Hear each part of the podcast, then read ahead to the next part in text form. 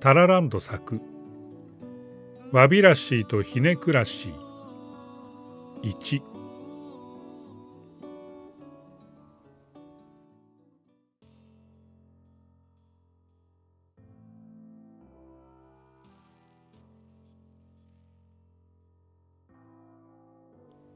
ゲイバーで働いていた時に出会った龍滝さんには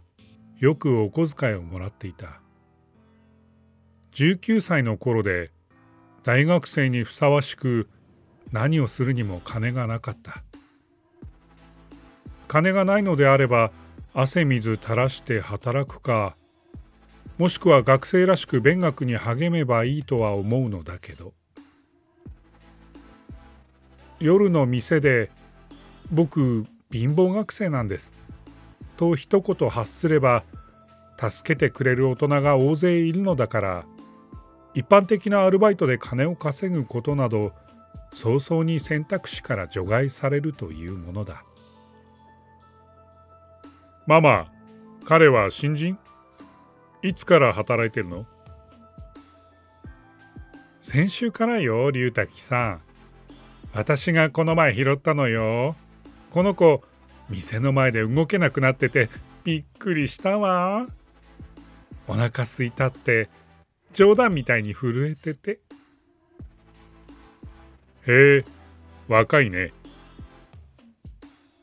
この子のんけなんだから。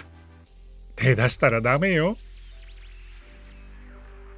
お客さんにマスターと呼ばれると立ちどころに機嫌の悪くなるママは食事をとっているところをついぞ見たことがなく病的なほど送信でいる。挨拶なさい。根元まで吸ったタバコを指に挟んだまま坊主頭をカリカリとかきながら言うので学生時代はラグビーの選手でしたとでも言いたげなほど滑腹のいい龍滝さんに先週から働かせてもらってるんですとカウンター内のシンクで洗ったグラスを片付けながら会釈をした。酒は好きか？好きですよ。猫の肉球ぐらい。男はどうだ？よだれまみれで半年洗ってない犬ぐらいですかね。たくさんの人が君とお近づきになりたいと思うだろうな。龍滝さんが手を叩いて豪快に笑う。龍滝さんは40代で駅前で商業ビルをいくつか構えているオーナーなのだとママが紹介してくれた。お高そうなスーツを着てこれまた高級そうな金色の腕時計を左手で撫でながら言う。確かに嫌われそうだすみませんなるべく頬の筋肉を使ってきちんと目を細めるように気をつけながら笑顔を作ってみた子供の頃先生に似たようなことを言われてましたよ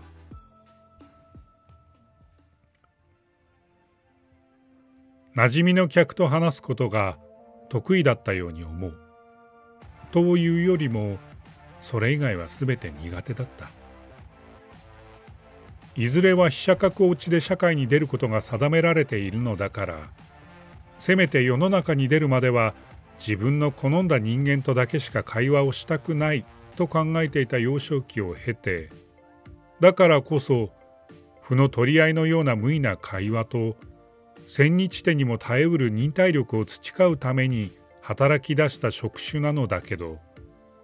卑しく縮こまった地獄だと思っていた環境が意外にも肌に合っていた気がした。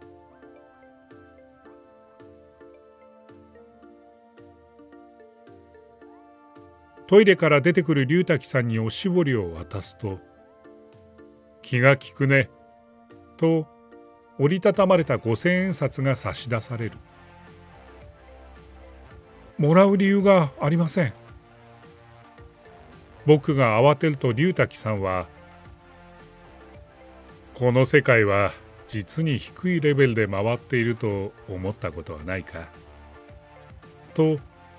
意味のよくわからない言葉を酒臭い息とともに吐き出して金が乗せられた手のひらを包むように僕の右手を熱く握った。先生は冬に現れて2年後の冬にいなくなった。いつもポッキーやクッキーや時々ケーキなんかを買ってきて僕に食べさせてくれた。今でこそ手のいい餌付けだとわかるが当時の僕はまんまと彼女の術中にはまっていた。まだ学校の授業では習ったことのない数学の問題や努力が必要な暗記問題などで成果を上げるたびに褒めてくれるのだからねじくれ続けることにも限界があるというものだ。単純な話でペーパーテストの成績が上がるたびに向けられる笑顔が嬉しかったことを覚えている。学校で英語を教えている新任の女教師よりは若かったのだけど僕が幼虫だとしたら彼女は完成された一個の大人の女に見えた。年は22で僕より9つ離れていてきれいに笑う人だなと思った。誰からも好かれる笑顔を何回も鏡の前で練習してきたような正面から眺める僕には完璧な笑顔でいる。よろしくね。今日から君の先生になるんだけど私は誰かの先生をするのは初めてなんだよ。柔和な笑みの割に声の低さが印象的なその人がそう握手を求めてくるものだから気持ちとは裏腹に悪態をついた優しそうな人でよかった先生の通ってる大学調べたんですけど大麻とレイプで有名なんで心配だったんですよ。ヘラヘラ笑いながら続けた。やっぱり就職は難しいんですか？だから陰線になったんですか？まだ声変わりもしていない高い声で話した後、彼女の手を控えめに握り返した。彼女は一瞬だけ目を見開き、次の瞬間にはふふんと笑い、たくさんの人が君とお友達になりたいと思うような話し方するね。と言った。凍らない表情が尺に触った。なんて嫌な切り返しをする大人なのだろうと自分の発言を棚に上げて憤りを覚えた。それよりも何よりも相手にされていない現状が急に気恥ずかしくなりきっと耳まで真っ赤になってしまっていたに違いない彼女は気にも留めないといった様子で「さまずは数学からやるよ」と笑顔で答えるのだった。その日から彼女は僕の先生になった。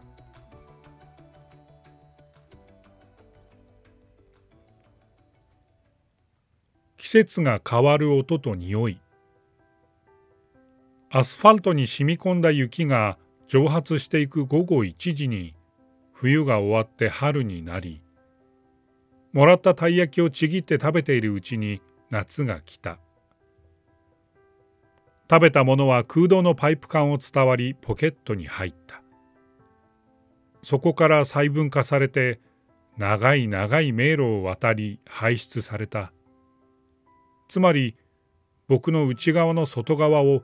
誰にも内緒で通過していた。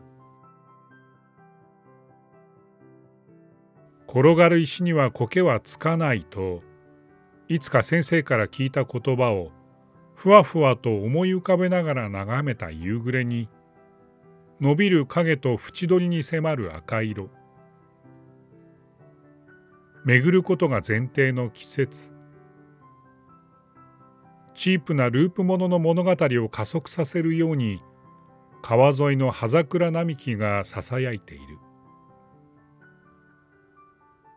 イヤホンで閉じた耳の奥からせり上がってくる脈拍に気がつかないふりをするために必要以上に靴音を立てて対照的なほど緩やかにとぼとぼと歩いてバイト先に向かう。金はないが特段困っているわけではなかった。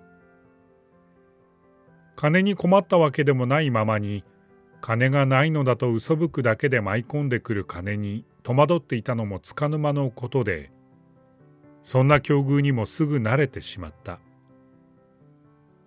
常連客に誘われるままに飲みに出かけることも多かった気がする。彼らは皆一様に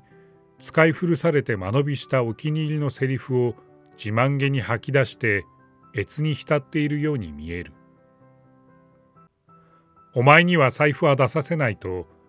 バブルの匂いのする背中で会計を終わらせてくれる。恩恵を受けている自分を受け入れることに時間はかからなかった。彼らは口を揃えて判を押したように俺たちに受けた恩を次はお前が下の人間に返してやれとそう言った。バカみたいだな。と